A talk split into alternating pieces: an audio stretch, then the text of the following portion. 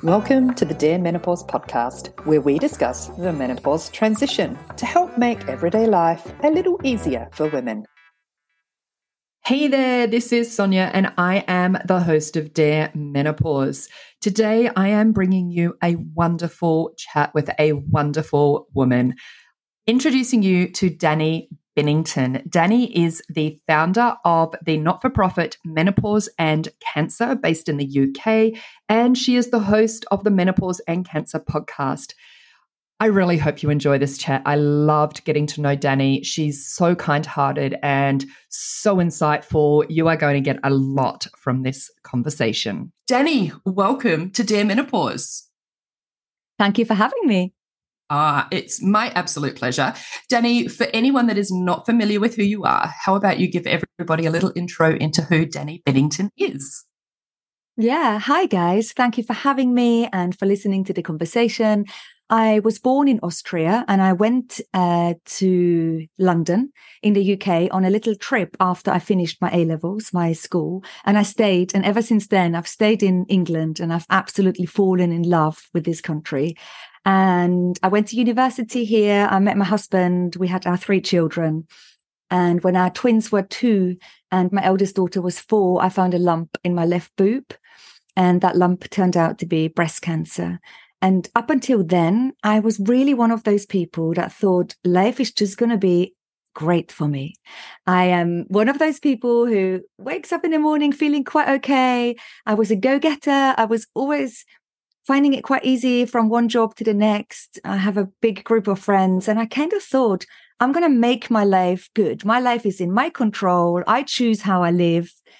And all of that was wiped away with my breast cancer diagnosis. And I really have changed as a person since then.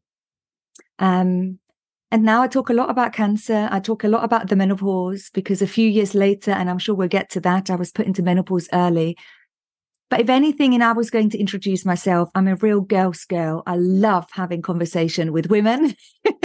women are absolutely fabulous. I love listening to their stories and I can't ever chat for long enough. Like I always want to know what's going on in other people's lives.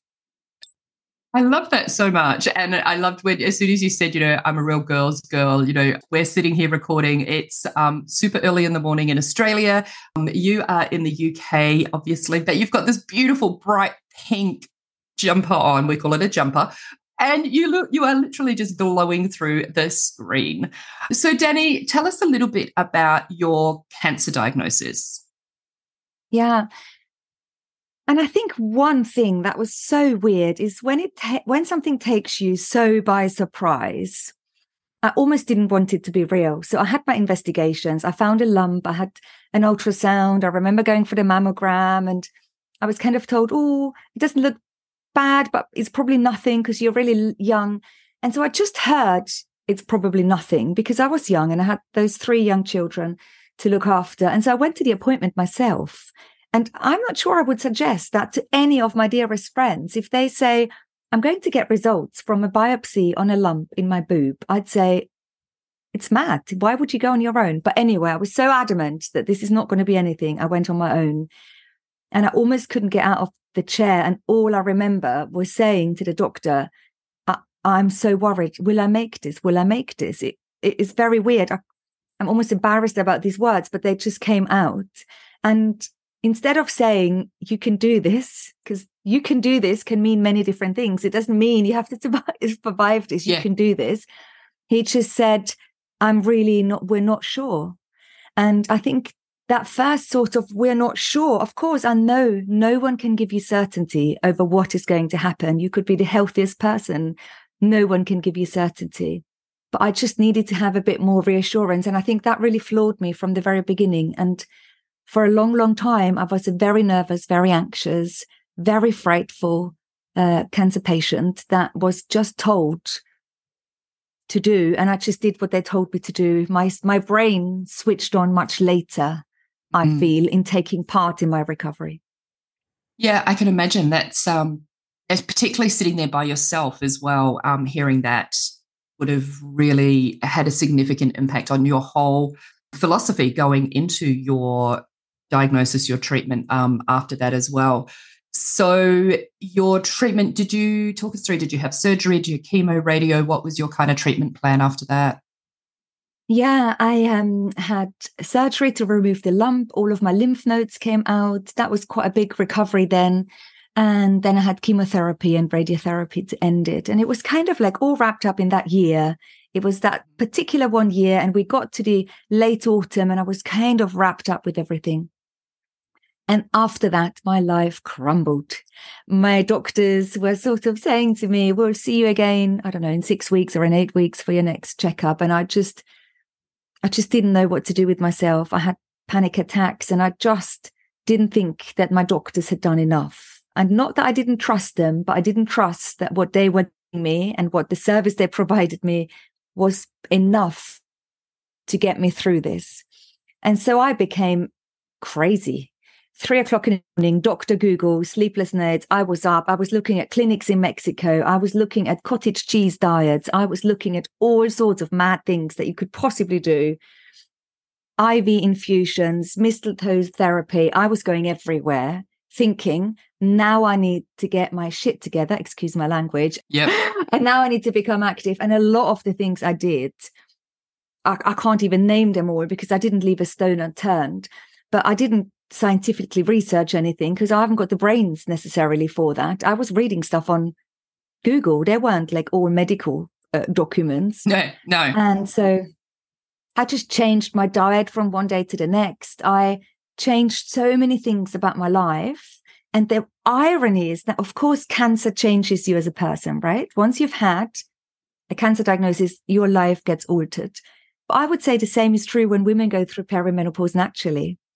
And a lot of um, the people listening to us now, they might think, yeah, my life has really changed. You have those external changes and internal changes, and life becomes different. And you're either catching up with it and changing as well, or you're stuck in your habits and then you're feeling out of, out of sorts. What happened to me, I had this big external change that was my cancer diagnosis. And on top of that, I made loads of changes. Mm. So, of course, I turned out a different person.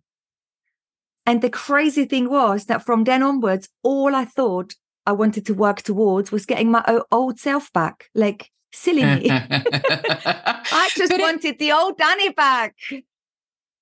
I totally get that. Your whole, um, everything you've described is so incredibly similar to what I went through as well.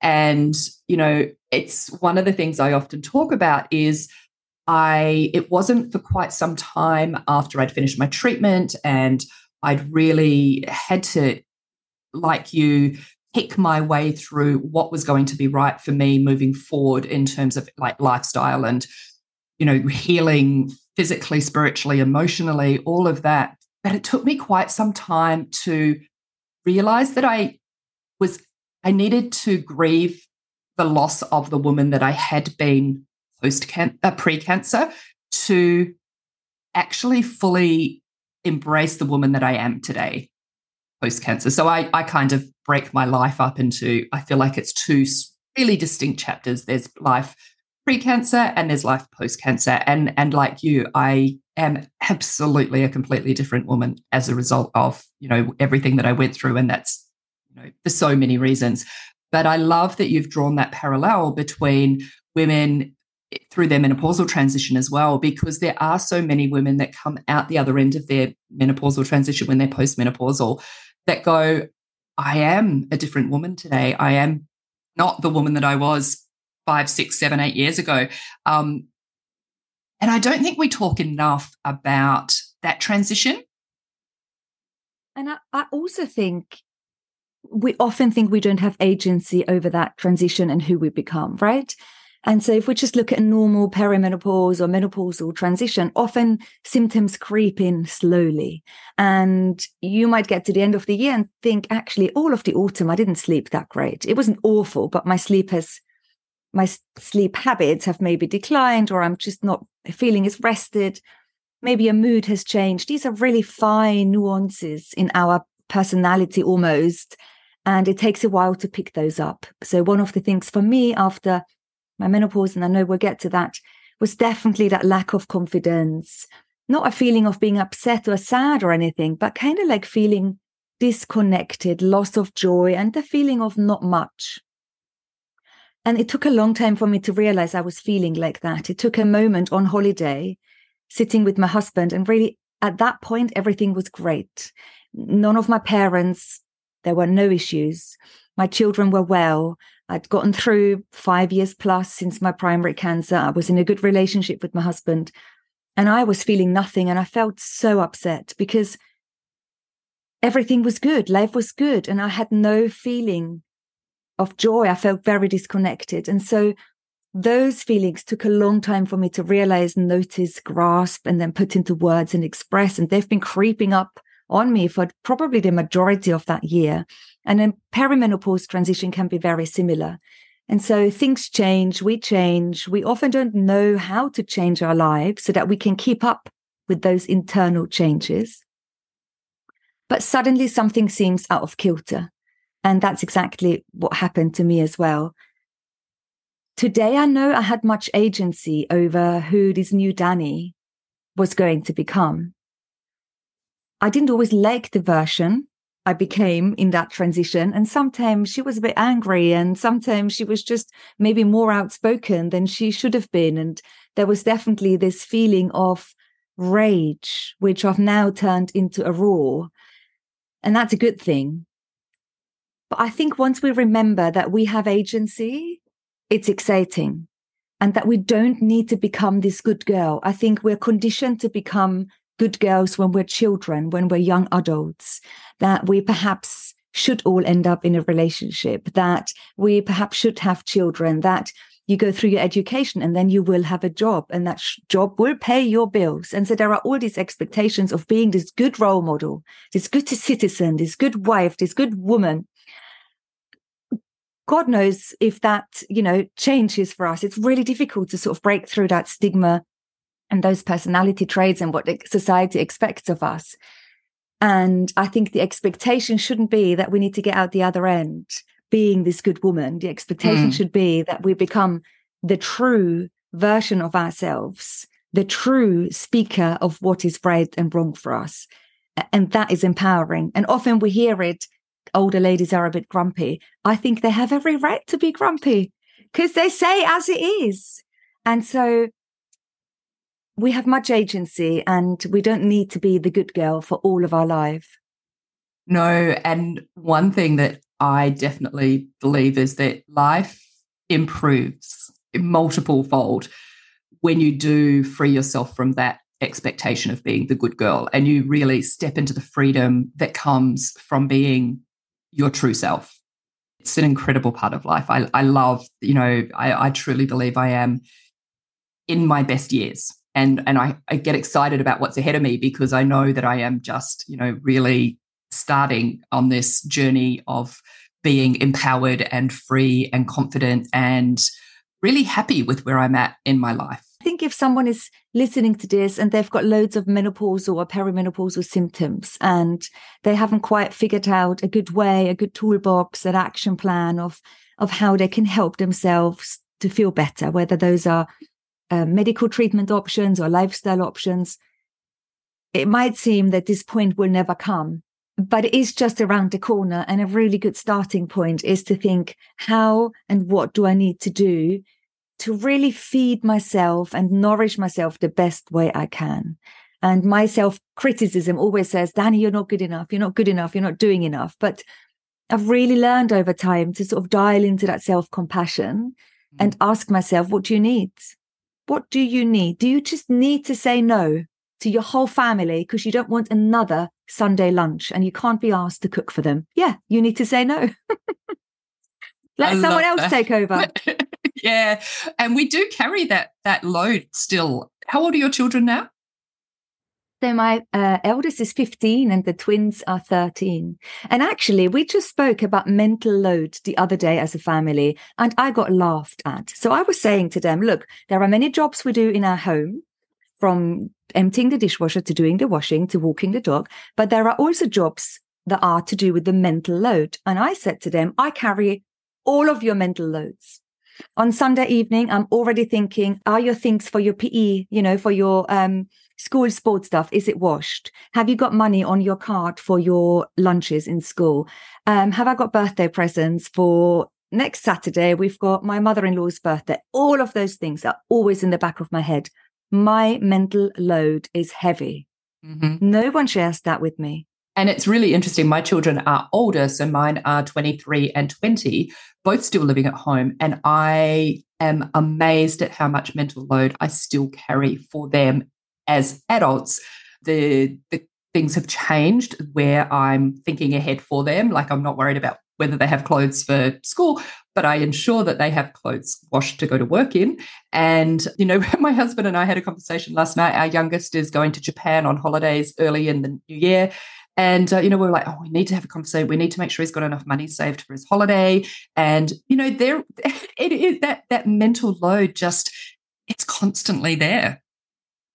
It's constantly there. And I wonder if people are listening to this conversation of how heavy is their mental load? Because I do really think that mental load adds a subtle layer of chronic stress to our everyday life. And we do know chronic stress is really not very helpful for any of our menopausal symptoms. And over mm-hmm. time, it can even decrease our bone density and make our bones less good if we have if we live in a state of chronic stress over decades. And so mm. that mental load for me definitely adds I don't start my week on a Monday and I don't start work with like a clean sheet. I don't walk away from the home thinking, that's it, I'm now embarking on work. I've always got this mental load. It's like the drum of a washing machine whirring away in the background. It's such um, a great analogy. It and is, I think it? it's recognizing that, like, because there are many people listening to this conversation who might not have jobs that pay them money. That's okay. We do so many things. We have so many other responsibilities, and it can be stressful, regardless of how we spend our days. Yeah, and it's it's such a shame that that it is the society that we live in, the culture that we live in. Um, but we do have this opportunity, you know, going back to what you said earlier, to take some agency over that, to have the conversations with our family, with our friends, with our loved ones, to kind of say, hey, we need to share this load a little bit more evenly. I'd like to dive back into your menopause experience because your treatment at some point in time, now you were BRCA1, is that right? Yeah. So whilst I was going through chemotherapy, the doctor suggested genetic testing.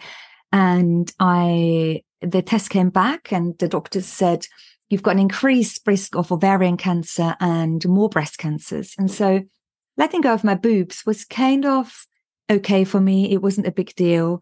I was never like the really booby sort of person. And so I thought, that's okay. They'll be fine in a sports bra. I was doing a lot of yoga by then and I thought it's fine. Um, I can do this. Did you stay and flat or did you have a reconstruction? I had a reconstruction. So I woke up from surgery with implants and I had a very good surgeon and I had quite a smooth recovery. I didn't ever make a big deal out of surgeries. They sort of mm. impact perhaps me less. And so I thought I'm going to embark on my oophorectomy, so the removal of my ovaries in the same way as I did my double mastectomy.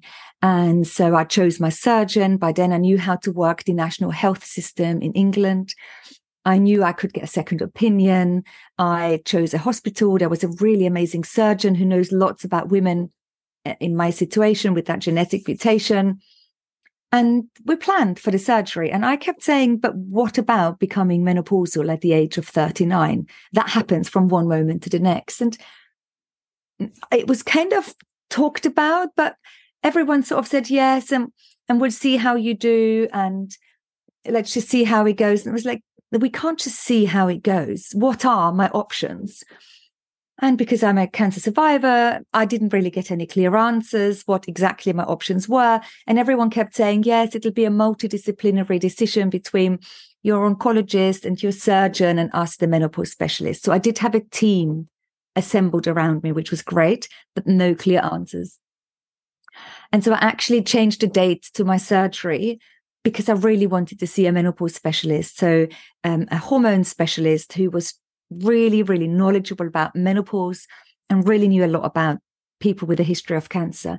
And that felt okay. I was really happy to embark on that surgery, having had that appointment. But I know the majority of women don't get that consultation. And I mm. really had to push for it because I knew because we had a menopause conversation was already booming in the UK or it was starting to flourish. It was starting to flourish. And I thought, hang on a minute, Dani, do your research. And I'm so glad I did. And then I thought, well, I'm just going to ask a few other women what's happening in their world. So I've set up my first Facebook group. And within weeks, there were hundreds of cancer survivors who were really struggling with the menopause. And all of them were echoing what I was experiencing to one extent. Everyone was saying, I've had no help. I've got terrible symptoms. I have no idea what my options are. General practitioner pushes me back. Oncology, I've been dismissed. I'm many years mm. on. I don't even see an oncologist anymore. No one really takes my case on. I have no idea where to go. And now there are thousands of us. And I then started to host workshops and programs uh, founded a not for profit, founded the Menopause and Cancer podcast. So my whole life now is really, I'm spending so much time ensuring or trying to help women have more support, access to information to how to manage menopause after a cancer diagnosis. Um, not a single week goes by where I'm not really outraged at the mm. lack of education and the lack of support. And it's a big bugbear of mine. And it's uh, crazy. It's mental that we put women into menopause as part of their cancer treatment and we don't give them help. It doesn't make sense. But the same goes for women managing menopause and perimenopause naturally. It does not make sense that for decades we've been telling everyone just to put up with it. Yeah, it's it's not good enough, is it? It's really not. And um, you know, we here in Australia experience exactly the same situation, although I feel that we are three to four years behind where you're at in the UK. Um, but I know from my personal lived experience and the conversations that I have with women on a regular basis that lack of support still exists between being put into a forced menopause and you know being kind of let out into the world by yourself to just literally pick up the pieces and work out where you go from there one of the conversations that we had before we hit record was around the offering of HRT or MHT as we call it here in Australia for breast cancer survivors and the conversation I feel in the UK in the US is changing and the options for women are changing. You've still got to go and seek it out. You still have to push against the system a little bit. But here, unfortunately, it's constant no's, it's constant doors being slammed in your face, it's constantly no, you know, and and there's this misconception which I only learnt about through listening to Louise Newson and Avrum Bluming speaking that for someone like me who had an estrogen and progesterone positive cancer, you're told or you're led very strongly to believe that, well, estrogen caused your cancer. So therefore, you can't take any estrogen into your system. And that, you know, that's a blanket estrogen. They like they talk about phytoestrogens and they talk about, you know, it's not just down to HRT, it's any any herbal or complementary medicine as well. Anything that might create an estrogen response in your body is an absolute no-no. But there's so much research out there now that disproves that. And it's so disheartening to hear, you know, women that are really, really struggling with their menopausal symptoms or their postmenopausal symptoms that are just left on their own with no support whatsoever. Yeah. And I wonder if we can extend that feeling to everyone listening to our conversation is how many people are feeling supported. Like if you are listening to our conversation right now, I don't know what your audience does actually when they listen to your podcast. Are they out on a dog walk? Do they do the washing up? And that's what I hear folding the washing, out for a run, walking, driving. That's it. That's it. And I wonder if everyone can think, do I feel supported in my own perimenopause, menopause transition? Whether that is caused or after a cancer diagnosis, whether that is bang on on average and you're in your early 50s, do we feel supported as human beings going through this transition? Is there anyone that's got our back that is saying in a non judgmental way, look, these are all your options, regardless of your risks and benefits? It doesn't matter because everything we do or don't do in life has risks and benefits. It's not just what we do that gives us a risk, it's also not doing things that can give us a risk, right? So, absolutely. It's really important to sort of look at it from a really sort of holistic angle. And I wonder whether we need more clinicians to really say, look, these are all of our true options. It doesn't matter what you do, you've got to start somewhere. And I think women often think they need to start just with themselves, as if they need to fix everything for themselves. Women often say to me, Dani, I've tried everything. I'm exercising like crazy. I've got all of these lovely meals prepped. Like they're making it really, really hard work for them. It's as if they're then a failure if all their good efforts haven't sort of paid off.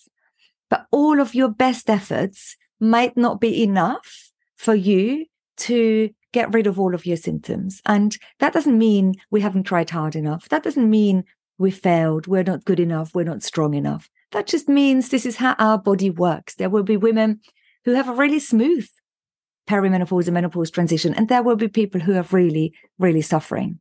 And of course, there are many things we can do to help ourselves, but it's not all down to us. And I think women really take on that responsibility backpack far too easily and readily. And we're perhaps not always good enough to go, hang on a minute, and who is there to really help me and talk me through my options? it's not really our doctor's choice what we do. They just need to guide us and they need to tell us what our true options are. The choice is ours. So true. The choice is ours. But we need to often, as you've already mentioned, be empowered and given a little bit of guidance around taking hold of that agency. Because I think that's where, where as women, you know, we just have lost through the years, through culture, through the patriarchy, that ability to really step into that agency. My biggest piece of advice is to don't stop knocking on people's doors until you have all the answers that you need. For me personally, no one doctor was ever going to give me all the answers I personally needed. And so if you put me in front of the best menopause specialist in Australia, the best one from America, the best one from the UK, I probably wouldn't have still not had all of the answers because as a human being that is emotional, we're all three dimensional, emotional, human, complex human beings. And everything that has happened to you and me and everyone listening to our conversation up until now is going to impact our decision making and how we decide and what we want to do with our lives. Your history, your past, who influences you. The fact that I have had many, many people in my family on my dad's side pass away from ovarian cancer very early made me decide to have my ovaries out. And it was an easy decision. Many women, they might have the same genetic mutation with no family history. It might be harder for them to say, do you know what? I'm not ready to let go of my ovaries. If you haven't had children, for example, you might really not feel ready to let go of your ovaries. So everything that's happened is going to muddle into your decision making process. And on top of that, it's really important to think that healing, recovery, hormones, perimenopause, cancer really needs a multifaceted approach to getting through to the next stage, whatever the next stage might be. And I think if we focus only on going to our general practitioner and maybe only focusing on hormone replacement therapy is going to fix all of my problems. Or if we're only going to focus on, I need to see a naturopath, I'm going to change what I eat, I'm going to change my sleep, and that's going to fix it. We're not really giving ourselves the best chances to success. If we explored all of the options a little bit and then went with our gut feeling and think, what do I want to do first? And allowing ourselves to change our minds, we're going to have a growth mindset that is then going to give us more options in the future. If you're listening to this now at home and you've made your mind up and you think, I know it, I will never go on hormone replacement therapy or MHT, like you say it, that's okay. You've made your mind up, but you're not going to serve yourself next year or the year after or in four years' time because who you are today is not who you're going to be in the future. And you can only serve your true self in the moment, in the time where you're at right now. So allow yourself to learn to be told that perhaps what you thought five years ago isn't relevant to you anymore today, to change your mind so that you can serve your true self in the present moment. And that for me was really true. I did loads of crazy things in the past and they were good for me then. And I became vegan from one moment to the next. I stopped drinking alcohol and all of that was perfect. And I was a, a good vegan. I did not touch a single drop of anything else that wasn't fully plant based. I just had a really lovely piece of salmon tonight and I've really enjoyed it. And in those 10 years, I've been eating many different ways. And I am not going to let anyone give me labels anymore. I just do what I want to do. I go through phases where I eat plant based and then I will have a lovely piece of fish. I don't need a label. I don't owe anyone an explanation. And the same goes for how you manage. Go on hormone replacement therapy. Try it. It might work for you. You don't need to tell anyone if you want to stop it again, if it hasn't worked for you. You do you. We just need to sort of let go of thinking that because we're doing one thing, we are that person. You're not. We're not defined by our actions. Your actions aren't you. And I think that was the best. Sorry, that's a really long answer, isn't it? But that is really my best piece of advice of how I really was continuing to look after me, to allow to keep the options open. It's like an advents calendar. I just want to keep opening doors and eating the chocolates out of different, you know, homeopathy or I don't know, reflexology or, and mm. diet and hormones. Everything is in there. Um, and I want to do what I want. And that's quite a nice feeling. That is so incredible. like it's not the answer I was expecting, but wow, it is incredibly powerful. And I was reflecting while you were speaking about, you know, how who we are today is not who we're going to be tomorrow or in a year's time or in five years' time. And it is, it is so true. And we forget that and we we do put ourselves in these boxes and we feel the need to give ourselves these labels. And you know, it's such a shame because it really does that rigidity of thinking and that you know inability to have a growth mindset around those you know aspects of your life are ultimately going to keep you a little bit stuck and um, potentially hold you back from experimenting with or or trying something new that may unlock another part of your longevity because you never know what might work for you. You never know what might be the next thing that is going to truly change your life. You've got no idea until you try. It might be Zumba. It might be, I don't know, something else. It might be paddle tennis or whatever people do. You've got to go out there and you've got to try a few times to give it a chance, whatever it is. It's the same with holistic healing. It's the same with recovery. It might be journaling for one person. It might be going through counseling or hypnotherapy for the next person. But we've got to try to know and find out for ourselves. Powerful, empowering thought. And I love that that's the message that we're sending through today to anyone that's listening. With your work that you do today, your advocacy, your not for profit, you're um, very passionate about supporting and helping and educating other women. What's the most important or the most surprising thing that you've learnt along that journey? Mm. I think my biggest goal is to bring all of these experts that I think we need to hear from to my to our community. And so we bring together a community of experts to a community of women. And it's our mission to bring the experts into the conversations that have expertise in menopause and expertise in cancer. There are loads of great dietitians out there um, you know, in general, I know lots about menopause, but when you speak to one who's also got experience with the cancer population, you're like, wow, everything makes sense. And I really want to bring those uh, amazing experts. I think the biggest thing that surprises myself is how many of us there are. Mm. And initially, I thought I'm always only going to speak to a small audience and I might have five people in a workshop we recently had a pot of funding and we had six online workshops on different topics. So one was on bone health, one was on sexual health. Um, we had an oncologist talk to us about long-term endocrine treatment and how we can assess the risks and benefits of those brilliant workshops. We had over 300 people join us and they were sold out within 24 hours. And we thought, wow, yeah. there are too many people that have no idea what their true options are or where to start to figure out how to put together this action plan. Um, and of course, it's a negative surprise, but it spurs me on even more to do better.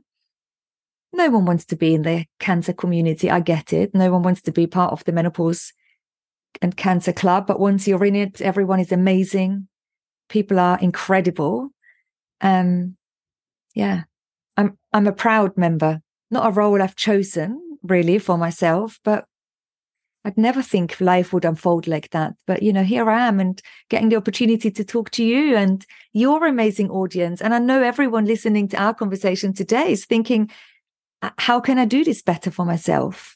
Otherwise, they wouldn't be listening. And that alone is well done. Like you're here, you're learning, you're trying to maybe change or better an experience or turn something round for yourself. And that's all we can ask for. Well said. I absolutely love that. I feel that often in the conversation publicly um, from our health professionals, from the media, that, that women that have experienced menopause as a result of cancer I feel left out of the conversation. You know, very often they the, the conversation is worded in a way where it's really only captures those that have been through natural menopause. And um, I hope that by listening today, that anybody that falls into our cancer and menopause, you know, team does feel less alone, more supported, and um, a little bit empowered to perhaps look into um, finding uh, more support, connecting with your organization, even though, you know, we're here in Australia, you, you know, and you're in the UK, we're not that dissimilar. Um, you know, and and you and I have already talked about potentially working in a way where we can bring some of your UK resources to an Australian audience um, because there really is a lack of support um, for women here. So I hope that that every listener today takes away a feeling of hope and support and feels less alone in this kind of club that we found ourselves in. Mm. And any life transition can be isolating for whoever, whatever. Whether it's a divorce, people often say, Oh, I just felt it was me, whether it's financial difficulties, whether it's a perimenopause, or whether it's a life threatening illness or a different illness. It can often feel that it's just us and lonely. And it's so nice to learn from one another. It's so nice to be speaking truthfully about what we experience. And I do think that's a superpower women have. And we do have that over men, I feel. The way we talk, the way we can chat, like tomorrow, um, we're going on, we're walking a marathon. Mm-hmm. So all of the women in our community, many of us have decided to do a fundraising walk for our not for profit and we have loads of women out on the streets in England, and we've decided to walk a marathon. It's really cold here in the UK. And I know we're going to be talking and chatting for the good 10 hours that we'll be out on the roads. And I will love every single minute of it. It'll be hard work, but I can't wait to talk to everyone and to really share our experiences. And for everyone listening, they can't really part, you know, I, I would love to talk to everyone that is listening to our conversation really is maybe using this opportunity and talking to anyone else about their experiences and just being honest because when we start to be honest and share what's going on for us, beautiful things happen and other people can be honest back with us. And that might just be exactly what they need. We obviously run the Menopause and Cancer podcast. And so if anyone wants really, really specific conversations with doctors, uh, medical experts, they can tune into those. But I think before anyone does that, it's um, the best to just talk to someone who's in real life with you and have yeah. those conversations and open up. Yeah, and I think that's so that's so powerful because we don't have to have a microphone to have a conversation. You can literally open up that conversation, you know, and you'll be surprised who's willing to and and grateful for you for opening up that conversation often. Yeah. I- Dani, I'm excited about your marathon tomorrow. I didn't know about that. So um, good luck and thank you. I mean, it's your evening, so you're giving up your evening before your marathon walk to um, to chat to us. So thank you for that. I often wrap up my interviews with a question, which is, what are you reading, listening to, or watching right now that is bringing you joy. But I know you have something very special to bring to us today, don't you? So I'm also a yoga teacher.